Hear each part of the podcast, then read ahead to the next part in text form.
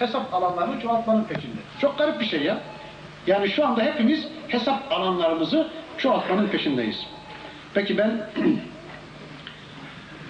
şu bölüme bir dikkatinizi çekeyim. Bakın diyor ki Rabbimiz İyyâke na'budu ve İyyâke nesta'in. Ya Rabbi ancak sana kulluk yaparız ve ancak senden yardım dileriz. Tüm hayatı kulluk namına sana takdim edeceğiz ama bu zordur ya Rabbi. Çünkü çevrede kendilerine kulluğa çağıran babamız var, anamız var, kocamız var, devletimiz var, ağamız var, patronumuz var, amirimiz var. Çevrede bir sürü sahte ilahlar, sahte Rablar var, tağutlar var. Bütün bunların içinde biz yalnız sana kulluk yapacağız diye söz verdik ama bu zor bir şeydir. Bunu becermek zordur. Ve iyyâke nesta'in. Bu konuda yardımı senden bekleriz ya Rabbi. İşte Fatiha talimi meseledir. Allah'tan isteme yeridir. Şu cümlemi iyi bir anlayın. Namaz kılmayan bir adam, yani günde 40 defa namazında şu duayı yapmayan bir adam, o adamın İslami hayatı bozuktur. Bu cümlemi iyi bir anlayın.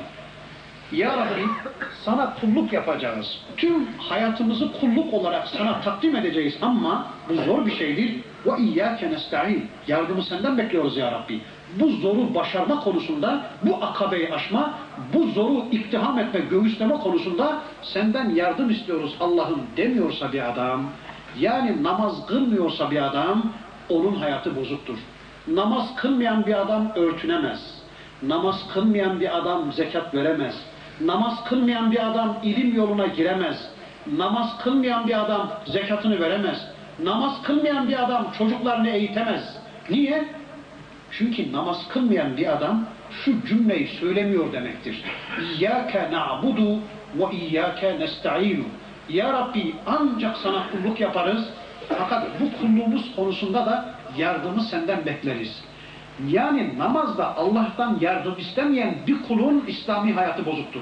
Onun için diyor ya Rabbimiz وَاسْتَعِينُوا بِالصَّبْرِ وَالصَّلَاةِ وَاِنَّهَا لَكَب۪يرَةٌ اِلَّا عَلَى الْخَاشِعِينَ diyor ya namazla Allah'tan yardım bekleyin, dileyin.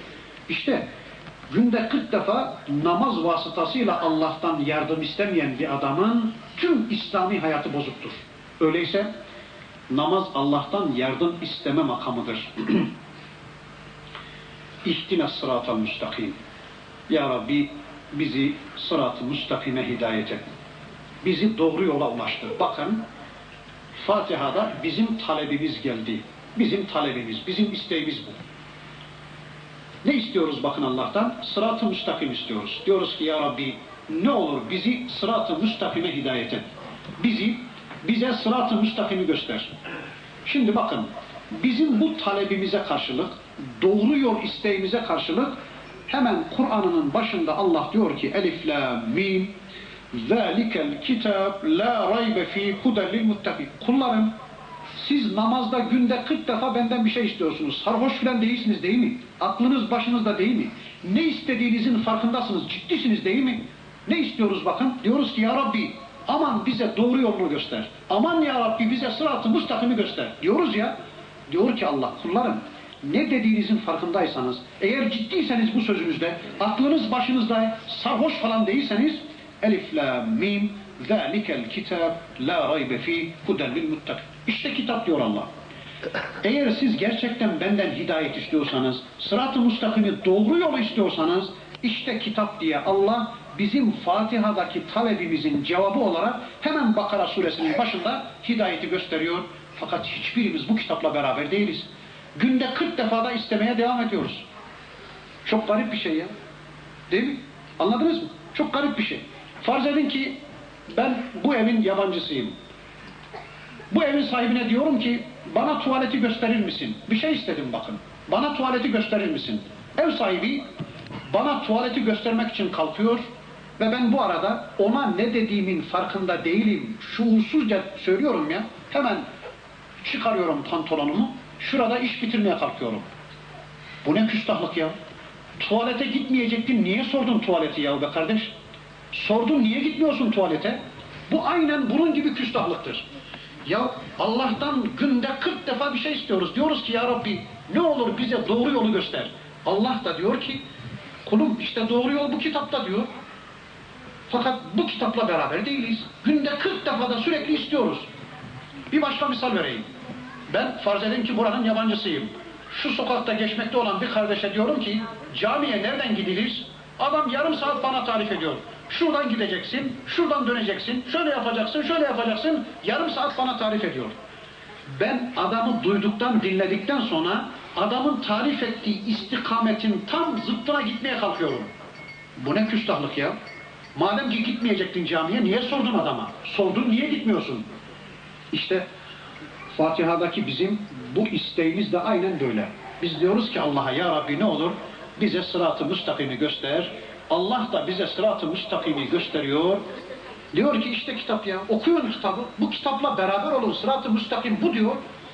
Fakat hiçbirimiz bu kitabı okuma adına bir gayretin içinde değiliz. Günde 40 defa da istemeye devam ediyoruz. Sarhoşça istiyoruz da ondan. Ne dediğimizin farkında değiliz de ondan. Sarhoşça bir namaz kılıyoruz da ondan. Sırat-ı müstakim ne? O konuda da birkaç cümle söyleyeyim. Fazla uzatmayacağım. Sırat-ı müstakim zaten biraz sonra gelecek. Sıratallezine en'amte aleyhim gayril mağdubi aleyhim ve dallin diyecek Allah da şöyle kısa bir misal vereyim bakın. Sırat-ı müstakim bir tarafını Kur'an'ın bir tarafını da sünnetin tespit ettiği çok geniş bir otoban düşünün. Çok geniş bir cadde düşünün. Aynı anda milyarlarca insanın yürüyebileceği kadar geniş bir cadde düşünün. İşte sırat-ı müstakim odur. O sırat-ı müstakimde milyarlarca insan aynı anda yürüme imkanına sahiptir. Öyle bir cadde düşünün, geniş bir cadde. O caddede bisikletle gidenler de var, motosikletle giden de var, tramvayla giden var, taksiyle giden var, hızlı giden var, yavaş giden var, apalayarak giden, sürünerek giden, uçarak giden var, koşarak giden var, hızlı giden, yavaş giden var. Ama hepsi o caddede. Farz edin ki ben bisiklete binmişim. Bisikletle gidiyorum. Şöyle arkama dönüp bir bakıyorum, benim gibi bisiklete binmeyen, yani benim metodumu kullanmayan Müslümanlara ver yansın ediyorum. Alçaklar, hainler, siz İslam düşmanları, siz sırat-ı müstakimin dışındasınız. Siz İslam dininin dışındasınız. Siz bizden değilsiniz. Niye? Çünkü siz benim gibi bisiklete binmemişsiniz. Benim metodumu kullanmamışsınız. Kavga başlatıyorum. Trafik tıkanıyor ve ümmetin o yoldan geçmesini engelliyoruz. İşte Türkiye'de de, burada da, orada da, dünyanın her tarafında Müslüman cemaatlerin yaptığı bu. Ya o yol, sırat-ı müstakim yolu, sadece bisikletle gidilebilen bir yol değil ki. Sadece benim kafamdaki yol, bir patika yol, bir keçi yol değil ki. Aynı anda milyarlarca Müslümanın değişik usullerle, değişik metotlarla, kimisi taksiyle, kimisi tramvayla, kimisi bisikletle, kimisi yaya, kimisi hızlı, kimisi süratli, kimisi sürünerek aynı anda milyarlarca Müslümanın yürüyebileceği kadar geniş bir yoldur. O caddedeki Müslümanların hepsi metotları farklı dahi olsa benim kardeşimdir. Kıbleye dönmüş Müslümandır. Ama itikadı bozuksa, dinin dışına çıkmamışsa, başka caddelerde değil de o caddede ise başka caddelere çıkmışsa zaten düşmanımdır, kafirdir. Ama sırat-ı müstakimdeyse o benim elim, ayağım, gözüm, kulağım. Bakın bir hadis okuyayım size. Allah'ın Resulü Bukhari ve Müslim'in birlikte rivayet ettikleri uzunca bir hadislerinde diyor ki Müslüman, Müslümanlar için bir vücutun uzvu gibidir. Bir vücutun uzvu gibidir. Yani bir Müslüman benim elim, ayağım, gözüm, kulağımdır. Farz edin, elimde bir rahatsızlık olsa, elimde bir hastalık olsa ben elimin aleyhinde konuşmam. Ne yaparım? Elimi doktora götürürüm değil mi? Gözümde bir arıza olsa, hastalık olsa ben hemen gözümü vücuttan çıkarıp kesip atmam, atamam. Aleyhinde de konuşamam. Ne yaparım? Doktora götürürüm. Benim gözüm, benim elim yahu. Allah Resulü diyor ki hadislerinde bir Müslüman diğer Müslümanlar için bir vücutun uzvu gibidir. Ya bir Müslüman kardeşim benim elim, ayağım, gözümse onun aleyhinde konuşamam. En fazla onu tedavi ettiririm. Onda bir arıza gördüğüm zaman. Bir Müslüman kardeşimde gerek ameli yönde, gerek itikadı yönde bir hata görmüşsem yapacağım şey onu düzeltmektir ya. Benim ağzım o, benim elim, benim ayağım, benim gözüm, benim kulağım o. Ben onun aleyhinde olmakla bir şey kazanmam ki. Ben elimin aleyhinde olmuşum, gözümün aleyhinde olmuşum. Son derece mantıksız bir şey bu. İşte sırat-ı müstakim adına günde 40 defa Allah'a dua ediyoruz. Diyoruz ki ya Rabbi bizi sırat-ı müstakimden ayırma. Ya da bizi sırat-ı müstakimde daim eyle. Sırat-ı müstakimde sabit kadem eyle. Sırata dünyada gireceğiz. Hani bir de ahirette sırat köprüsü anlatılır. Deli Dumru'nun köprüsü gibi böyle zaman zaman incelen, zaman zaman genişleyen bir köprüden bahsedilir. Müslümanların rahatlıkla geçeceği, kafirlerin daraldıkça böyle sağdan soldan düşeceği deli Dumru'nun köprüsü gibi bir köprü anlatılır. Kılıçtan keskin, kıldan ince. Nedir bu yani? Halbuki biz ihtina sırat-al müstakimi dünyada diyoruz. Böyle bir sırat köprüsü var mı? Var tabii. Sırat köprüsü var. Şunun için dedim. Bir yerde anlattım da birisi dedi ki hocam öyle anlatıyorsunuz ki bu sırat köprüsünü sanki deli dumrunun köprüsü gibi bir anda incelir bir anda daralır filan. Müslümanlar geçerken genişleyecek, kafirler geçerken daralacak mı filan dedi. Ben dedim ki valla o daralması incelmesi o manada değil. Mesela şöyle bir metre genişliğinde çok geniştir bir metre değil mi? İki tane insan bile yan yana geçer. Bir Müslüman rahat geçer de bir metre genişliğinde bir köprüden bir Müslümanı geçirin, bir de sarhoşu geçirin. Birisi aşağı düşecektir.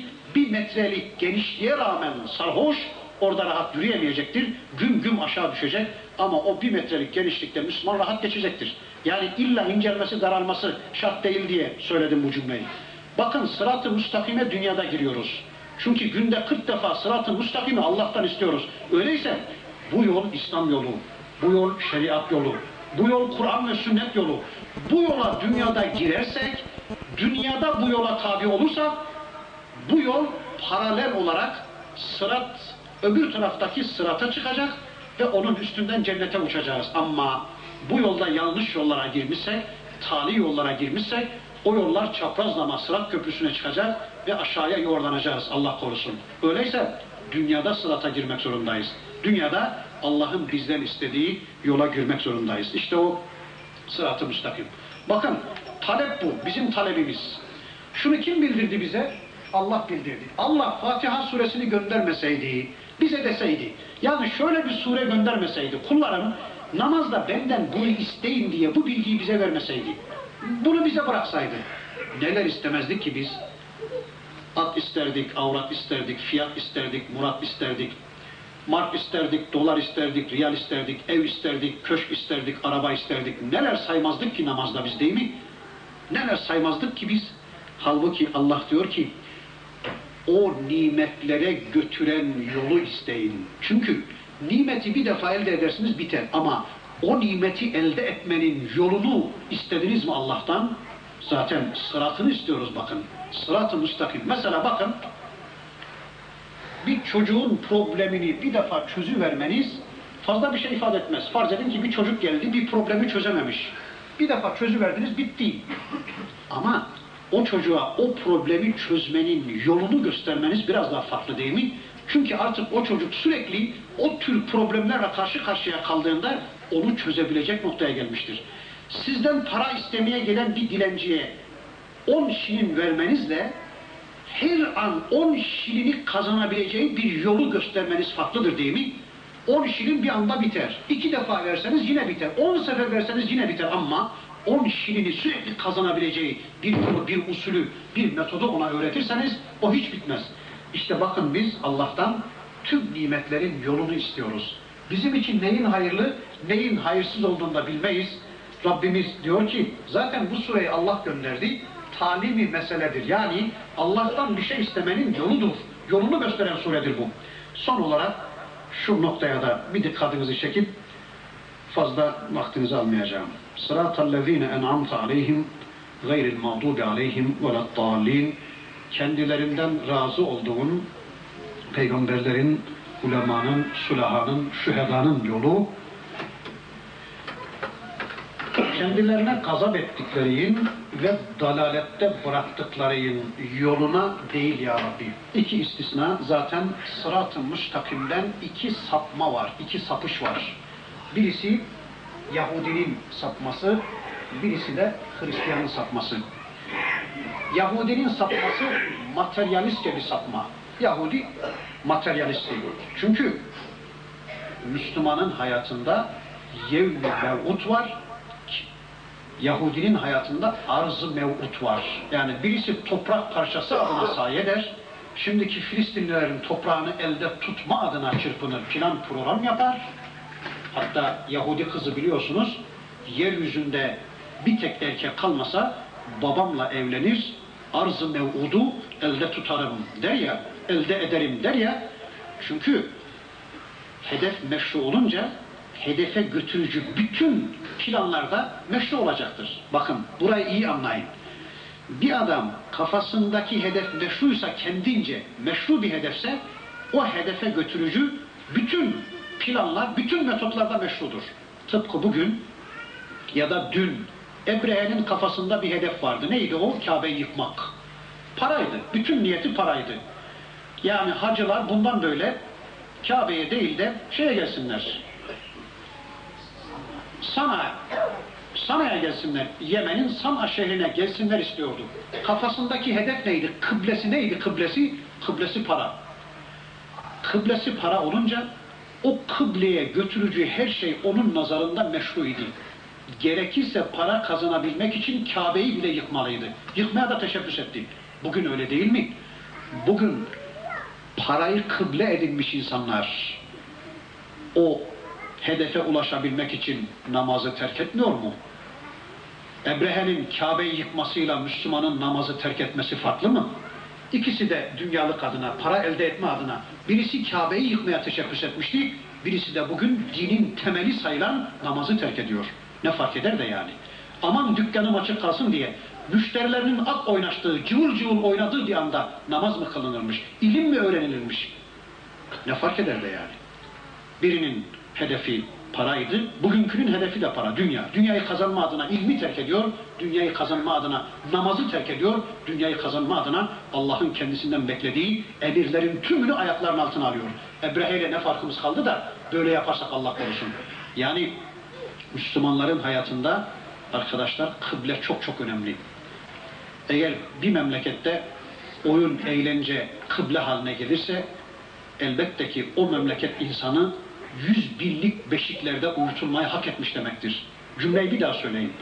Eğer bir memlekette spor, her türlü oyun ve eğlence kıble haline gelirse, insanlar yönelirse, kıblenin manası yönelmek demek. O tarafa dönmek, ilgilenmek, yönelmek, alakalanmak demek. Eğer bir memlekette oyun, eğlence, spor kıble haline gelirse o memleket insanı elbette yüz binlik beşiklerde uyutulmayı hak etmiş demektir. Yüz binlik beşikler, stadyumlar. Franco'nun Franco'ya sormuşlar İspanya Devlet Başkanı'na. Demişler ki ya bu koskoca ülkeyi nasıl idare ediyorsun? Adam demiş ki ya bundan basit ne var? Aldım avanemi yanıma, her bir şehre yüz binlik beşikler yaptırdım, halkı orada uyuttum, ben de kendi işime baktım diyor. Bugün de öyle. Bugün kavalı elinde bulunduran adam televizyonda diyor ki çarşambayı mutlaka spora ayırın. Çarşambayı mutlaka spora ayırın diyor adam. Ya biz biliyoruz ki e, cumartesi pazar günler zaten maçlar yapılır. Pazartesi salı günleri bu maçların kritiği yapılır. Ondan önceki iki günde hazırlık dönemi. E, geriye bir tek çarşamba kalıyor zaten. Adam diyor ki çarşambayı mutlaka spora ayırın. Maksat ne? O çukurlara gömülmedik bir tek insan kalmasın. Onlar hendek. Dün ashab-ı uhdud hendek kazıyor. Bugünkülerin hendeği de bu. Mal hendekleri, makam hendekleri, moda hendekleri, televizyon hendekleri, kadın hendekleri, stadyum hendekleri, çukurları, eğitim hendekleri. Bunların hepsi hendek ya. Fakat işin acısı dünkü Ashab-ı Uhdud'un kazdığı çukurların içinde dünya ateşi vardı. İçine atılan Müslüman yandığının farkındaydı. Fakat bugünkü kafirlerin, Müslümanların önüne kandığı hendeklerin içinde dünya ateşi yok, ahiret ateşi var. Yanan yandığının farkında değil. Heyhat! Yanan yandığının farkında değil. Düşünün 3 yaşında, 5 yaşında, 7 yaşında dün körpe yavrular soruyordunuz. En çok kimi seven oğlum? Allah'ı severim. En çok kimi seven? Peygamberi severim diyen o masum yavruların önlerine kazılan eğitim hendeklerine düşüp çıktıktan sonra bakın ne hale geldiler. Farklı bir hendek. Yani şunu demek istiyorum. Kişinin kıblesi çok önemli. Öyleyse kıblenizi iyi belirleyin. Son cümlemi söyleyip bitiriyorum. Bir misal veriyorum, bitiriyorum. Başka da söz söylemeyeceğim. Ben size dünya ile ahireti bir misalle şöyle anlatayım. Bakın, şöyle bir koşu düşünün. İki etaplı 800 metrelik bir koşu düşünün. İki etaplı. Birinci etap 400 metre, ikinci etap 400 metre. Böylece iki etaplı 800 metrelik bir koşu düşünün. Hepimiz koşucuyuz farz edin. Düdüğün çalmasıyla ya da tabancanın atılmasıyla harekete geçtik. Farz edin ki içinizde ben çok süratli hareket ettim. Bütün enerjimi sarf ettim. Yarışın birinci etabı olan ilk 400 metresini hepinizin önünde bitirdim. Fakat yarışın ikinci etabında çekiliverdim. Yarışın ikinci etabında ismim dahi geçmiyor. Ben bu yarışın birincisi sayılabilir miyim? Sayılamam değil mi? Yahu bu yarış 400 metrelik bir yarış değil ki. 800 metrelik bir yarış. Ben bu yarışın ilk 400 metresini önde bitirdim ama ikinci 400 metrede adım bile yok ya çekilivermişim.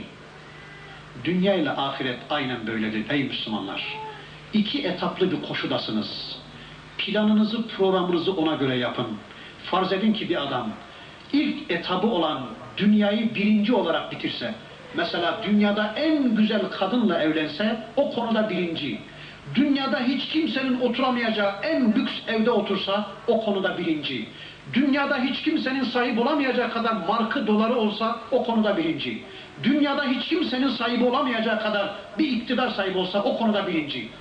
Şimdi bu adam ikinci 400 metreyle alakalı bir hesabı, bir kitabı, bir derdi, bir gamı, bir çilesi, bir endişesi yoksa bu adam birinci olur mu ya?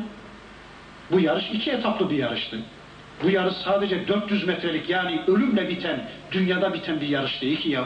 İkinci 400 metrede bu adamın ismi dahi yok. Planı yok, derdi yok, gamı yok, çilesi yok. Öyleyse ey Müslümanlar, Allah'ınızın aşkına unutmayın. Cuma günkü söylediğim cümleleri aynen bir daha söylüyorum. Ben bu şeyin konusunda eminim. Çünkü burada hakikaten ayrılırken, Konya'dan ayrılırken Konyalı en şuurlu cemaatin ağladığı, gitme hocam diye ısrar ettiği bir hocamız var burada. Yani Konyalı biz hocamızı kaybettik diye üzüldüğü, ben şeydeydim, uğurlama e, garajdaydım, bütün arkadaşlar arkasından ağladı. Böyle gerçekten hem ihlas yönünden hem ilim hem samimiyet yönünden sizi doyuracak, tatmin edecek bir hoca elde etmişsiniz. Şansınız varmış, nasip buraymış, ona sahip çıkın, onu iyi dinleyin. Anlattıklarını yazın, tespit edin, ilgisiz olmayın. Mesela bizim çok hocalarımız geldi geçti, dinledik. O zamanlar kıymetini bilmiyorduk. Yahu yazalım, çizelim, anlayalım, öğrenelim, gidelim, soralım demedik. Bugün arıyoruz. Baktı geçti gitti. Allah'ınızın aşkına bir yere bir alim gelmişse, ondan istifade etmesini bilmemişse insanlar, Allah onlara hesap soracaktır. Hepinizi Cenab-ı Hakk'a emanet ediyorum. Türkiye'de ya da başka yerde, başka zaman görüşme imkanı verir inşallah Cenab-ı Hak. Tekrar görüşürüz. Görüşemezsek havuzun başında Allah Resulü Hazreti Muhammed Aleyhisselam'ın mukaddes ellerinden yudum yudum içerken onun huzurunda onunla birlikte sohbet etmeyi Allah hepimize nasip ve mukadder kılsın. Allah hepimizi yolundan ayırmasın, dinine hizmetten ayırmasın. Karılarımızın namusuna sahip çıktığımız kadar Allah'ın namusu olan bu camilere adeta Nuh gemisi olarak bu toplumda batmak istemeyenlerin sığınması gereken bu mescitlere sahip çıkın. Buralarla irtibatınızı kesmeyin. Çünkü sahabi döneminde bir tanesi istemeye istemeye Resul Ekrem izin verdi. Önce cumalarda tekledi, sonra vakit namazlarında tekledi. Allah korusun sapıttı gitti. O hale gelmeyin Allah'ınızın aşkına. Bu çalışmaların içinde olun. Plan program yapın. Allah'ın dinine hizmet edin. Allah hepimizi cennetlik kullarının zümresine ilhak eylesin. Hepimizi razı olduğu zümreye ilhak eylesin. Hepimizin günahlarını affetsin. Allah hepinizden razı olsun. Subhan rabbike rabbil izzeti amma yasifun ve selamun alel murselin. Velhamdülillahi rabbil alemin. El Fatiha.